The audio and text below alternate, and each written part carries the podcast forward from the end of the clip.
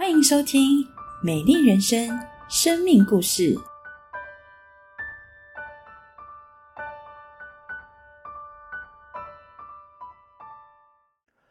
家对每个人来说是一个再简单不过的形容词，也是一个名词，但对少数人来说是一个很难直接享有并且拥有，而我就是属于那少数人的其中一个。从小我就生长在一个单亲家庭，母亲在我四岁多的时候就因为淋巴癌过世了，而我对母亲唯一的印象就是在三军总医院的急诊室门口，也可以算是最后一面。而父亲是一位职业军人，没有办法照顾我和弟弟，就把我和弟弟委托给他的好友，我都称他为大妈。他会来带我跟弟弟往返幼稚园，直到幼稚园毕业之后，父亲就把我们兄弟俩送到国军第一育幼院。在育幼院里面的生活很单纯，单纯到我现在想就像是军旅生活一样。念小学的时候，育幼院的老师跟我说，如果考试考得好，学校会发奖学金，奖学奖学金领得越多的话，就可以提早跟爸爸一起回家。当时我就冲着这句话努力的念书，从小一到小四几乎每次段考不是第一名就是第二名，而在育幼院内几乎就是称霸了。每一次我都会问老师说，我的奖学金存够了没有，是不是可以跟爸爸一起回家了？老师总是回答说，还不够哦，你要再多存一点才可以。一直到小四的时候，听到爸爸退伍的消息，可以把我们两兄弟接回家了，当时我才恍然大悟，哦，原来这跟奖学金完全都没有关系。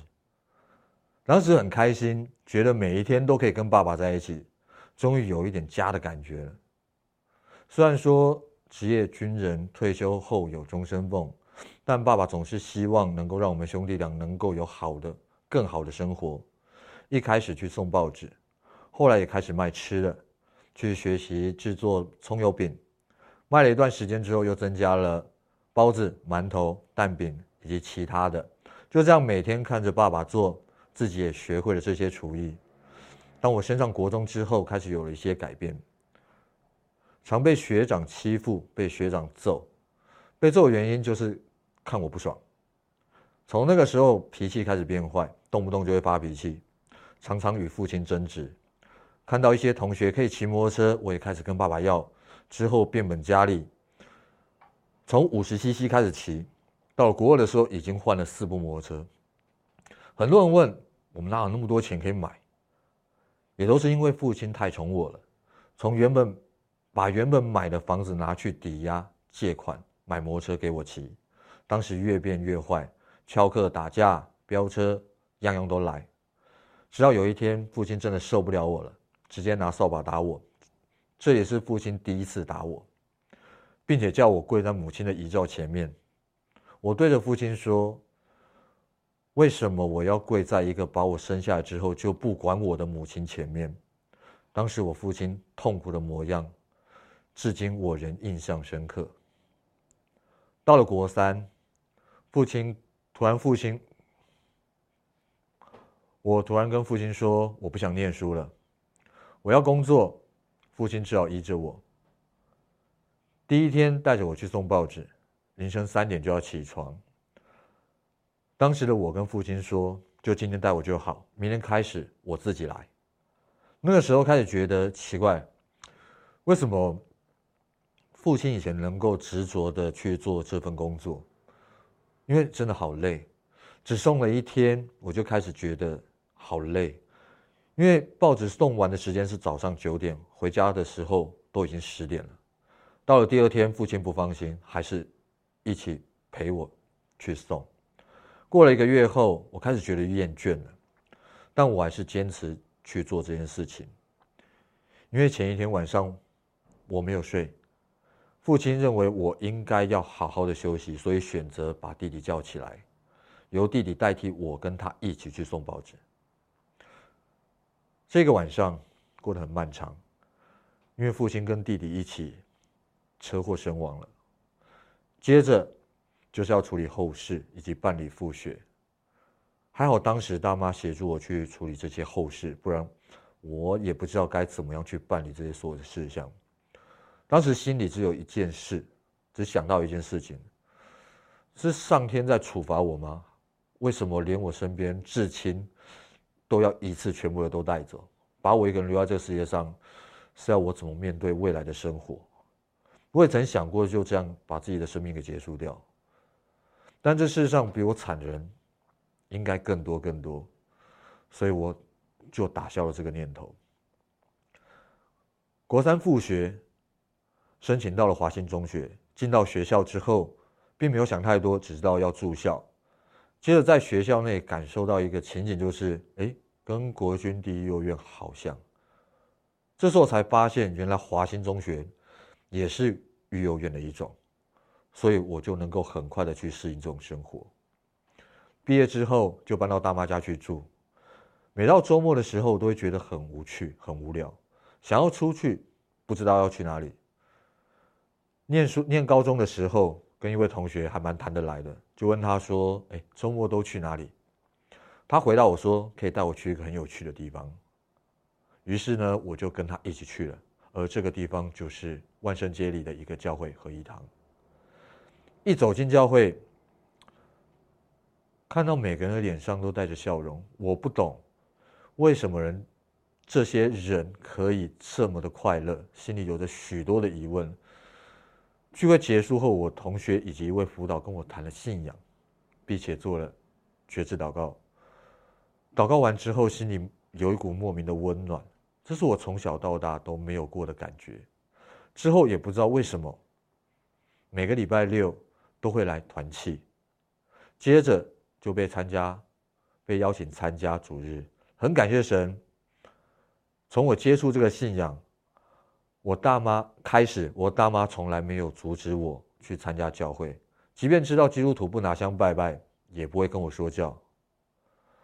我开始成为基督徒，有了教会的生活，神慢慢改变我的心和看事情的眼光。虽然还有一些难改变的罩门，就是我的性格。即使到教会三四年，就算这样，我的小组长还是一直包容着我，持续的关心我，教导我。教会成为我每个礼拜都很期待来的家。从小我家就在教会附近，小时候因为来儿童主日学，可以拿糖果饼干，还可以听故事，就来了一阵子。但是对信仰一无所知，也没有兴趣。对我来说，信仰只是一种精神寄托，没有实际的帮助。家里的传统信仰也让我觉得冰冷有距离，只是初一十五的例行公事。升高一的时候，从小到大的好朋友和我的双胞胎姐姐开始一起去教会。我心想，他们怎么会去这么无聊的地方？面对他们的邀请，我总是兴致缺缺。但一方面也好奇，这个信仰对他们来说的吸引力在哪里呢？这位上帝是真的吗？在几次好朋友和姐姐的邀请下，我决定来看看，带着很保留的观望态度。可能有些人都觉得我应该不会再来了，但当时的小组长仍然常常关心问候，为我祷告。我无法理解这份不求回报的关心，也很想知道这些人即使面对压力挫折还是能这么快乐的原因到底在哪里。我们来听听你的好朋友怎么说。我们是很要很要好的朋友，呃，小学的同学，国中我们也一直都一起学习。高中的时候，我被传福音，先来到了教会。那那段时间他很忙碌于打工，所以我先来到了教会一段时间，也也发现这位上帝真的很好，所以我就开始为他祷告。过了一段时间，邀请他，他也来到了我们当中。在呃有一段时间，就是秀佩来呃离开了教会，后来。就是我们再一次邀请他回到教会，是在他高三的时候，那时候在制作毕业专题，然后感谢神，就是那时候他被同学误会跟排挤，然后他觉得很委屈很难过，让我有再有一次机会把他邀请回到神神的面前。那那一次我在台上献诗，在唱诗歌的时候，看到他在台下泪如雨下，我就知道他真的遇见耶稣了，非常向向神献上感恩。秀佩从小到大一直都是一个在镁光灯下的焦点，但是她就是很漂亮、活泼，非常的才华洋溢，什么都难不难不倒她。但是当我看到一一个这么漂亮、这么厉害的女女孩，愿意降服在耶稣的爱当中的时候，让我自己也被激励的是，原来这样的人也需要耶稣，而耶稣也完全的满足了她。从小到大，她失去了父爱，好像在神这里找到了满足，很感谢神。一直以来，我是个自卑、胆怯，也习惯戴面具生活的人，总是分享欢乐，也努力的去迎合别人的喜好，想要把最好的一面呈现在人的面前。我始终觉得，别人如果真的认识我，就不会喜欢我，因为连我都不接纳、不喜欢自己。这样的我并不快乐，因为太在意人的看法，常常觉得自己做不好，活在谎言里，也让自己心很累，想改变却无能为力。当我来到教会，听到这位神爱我，而且他爱我本来的样子，甚至为我死在十字架上，为了给我新的生命跟新的开始。我心想，那为什么不试试看？如果这位上帝真的像他们说的一样，那我也期待能改变。在我接受和认识耶稣以后，我才知道，这位上帝不是要从外在的行为来改变，而是他把能够行得出来的新生命给我，让我可以卸下面具，重新学习爱与被爱，用上帝的眼光来看自己和他人。当然，这仍然是不断在进步的过程。当我和创造我的神和好时，就更能与自己和好，也能够与人和好。到了高三，其实很多科目我早就都放弃了，却还能应届考上宜兰的二专，这是神给我的恩典。要去到宜兰念书的前几天，牧师特别嘱咐，一个人在外地念书诱惑非常的多，你也很难够去坚持你的信仰。也因为我的性格就是很容易被影响，所以牧师特别的关心。刚开始我还可以认真的骑着摩托车从宜兰往返台北参加聚会，后来我已经懒得从宜兰再回来了，到最后连以前不好的习惯也通通都回来了。某天回到教会之后，跟牧牧师起了冲突，在正堂很生气的摔了东西就离开教会，再也没回来了。当时只有想到我自己呢，一样可以过着自己的生活，于是专科毕业后很直接的就去当兵了。当兵回来后，想以自己的方式去创造自己的家，自己的未来。因着学长的关系，认识了一个女孩子，三个月内就结婚了。当时想要结婚的理由也很简单，因为可以自己创造自己想要的家。这段婚姻硬是维持了十四年，最后却在荒谬的理由中，因为被激怒签字，就这样结束了。刚离婚的时候，心里呐喊着，为什么所有的不幸都要落在我的身上？从小到大所面临的事情都是不该由我自己承担。原本心里想着干脆自杀算了，反正也没什么大不了的。就在这个时候，我想起以前在教会认识的人拨了电话，对方邀请我回教会。虽然我担心这个时候回到教会会不会被贴标签，但最后还是选择回到了教会。一约定，我到了教会门口，但因为我迟到了，我就在教会门口徘徊。第一堂主日结束了，原本我要离开，但一位熟悉的弟兄出现在我面前，问了我一句话：“你要去哪里？”我很直觉的回答说：“我要回家。”而这位弟兄回答我说：“你要回哪个家？这里不就是你的家吗？”我听了这句话之后，我整个人都傻住了。因为这句话好像是二十年前我跟别人说的话，这时候由旁人的口说出来，且是对着我说，哇，眼泪都快要飙出来了。接着参加第二堂主日，结束后看到牧师，牧师只跟我讲了几句话，但最最最后让我印象最深刻的是，牧师拥抱着我，并且跟我说：“回来就好。”但我只有小小声的跟牧师说了三个字：“对不起。”说完之后，我的眼泪止不住了。牧师带我做了一个祷告，安慰着我说：“以后就把教会当作自己的家吧，别再到处乱跑了。”让我们一起来听听董牧师怎么说。公民啊，公民，呃，读高中的时候，高职嘛，就来到我们教会，嗯、呃，是一个非常可爱的孩子，充满了活泼的动力啊啊、呃，青春的代表啊。那时候也是追求成为一个英雄，英雄主义啊，这是一个很特别的孩子啊、呃。感谢神了啊，那个时候性格啊、情绪啊等等啊、呃，有各方面的因素嘛，所以有时候会高高低低，但是我们都很爱他啊、呃，很可爱的一个孩子。最记得就是他有一次啊、呃，校园团契杂志需要呃录录制一段那个骑甩尾的啊、呃、飙车的哦，那么他一次就成功哈。哦，所以这个孩子其实多才多艺啊，那感谢神啊、呃，那个时候啊、呃，个性啊情绪就常常会有高高低低嘛。那有一次还啊、呃、跟我翻脸哦，但是很感谢神了啊，还是包包包容他嘛，接纳他。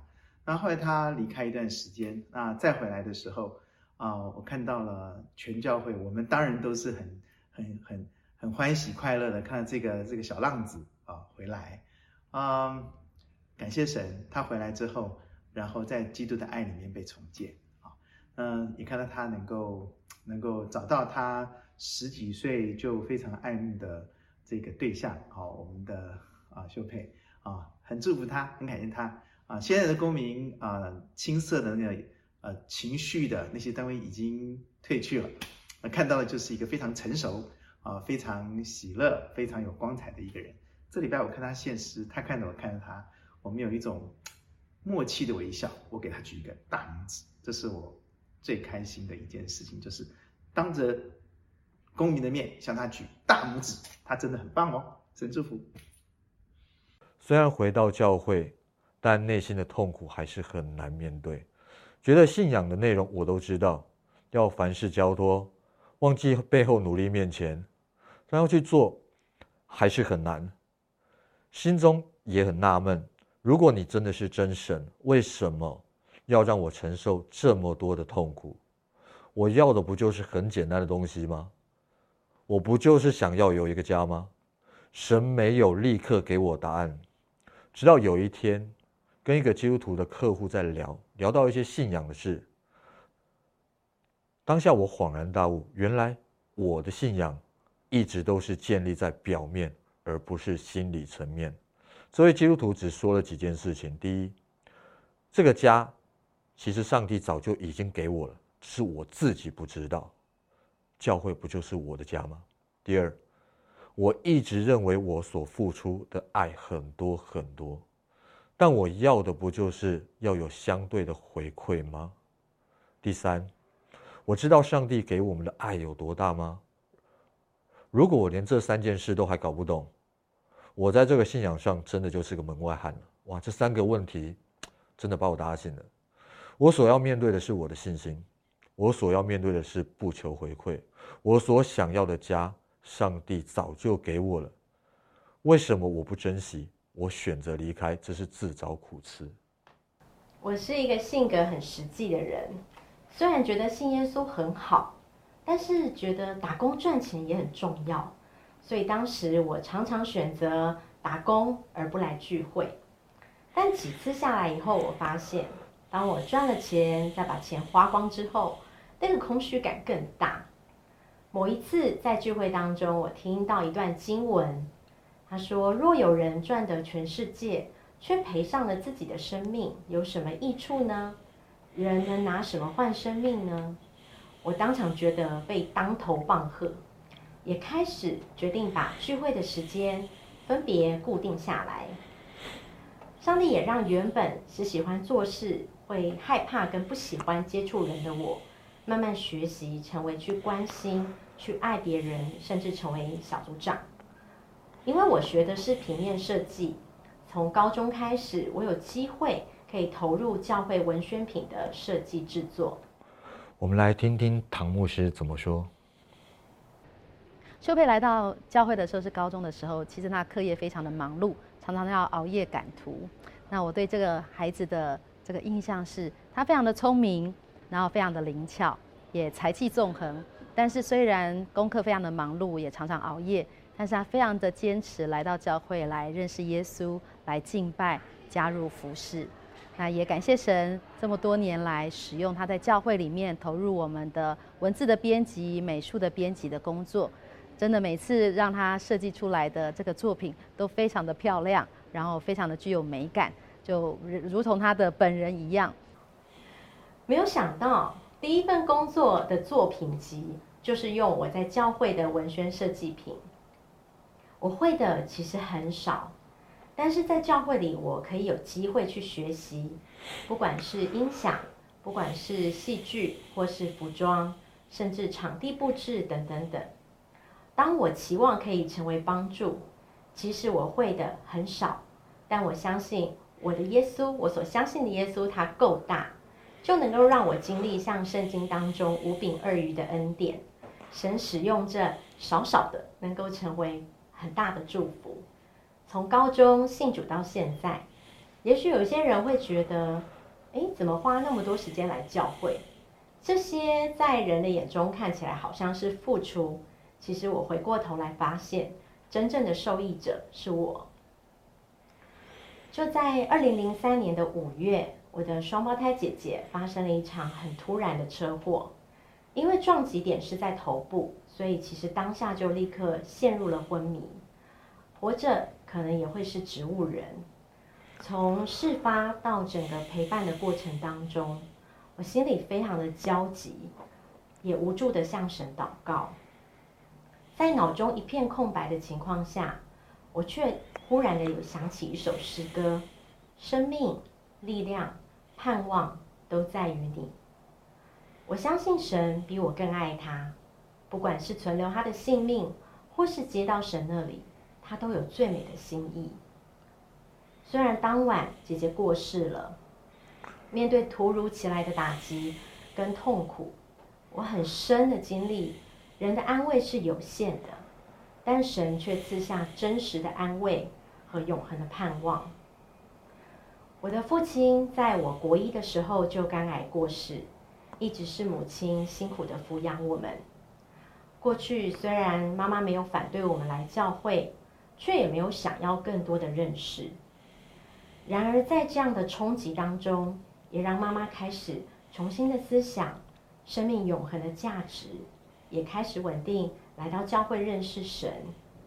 我看见一直以来非常辛苦倚靠自己的妈妈，因为认识了耶稣，一天比一天更快乐。我们的人生并不会因为信耶稣就一帆风顺，但是却能在每个风浪中经历他真实的同在跟能力。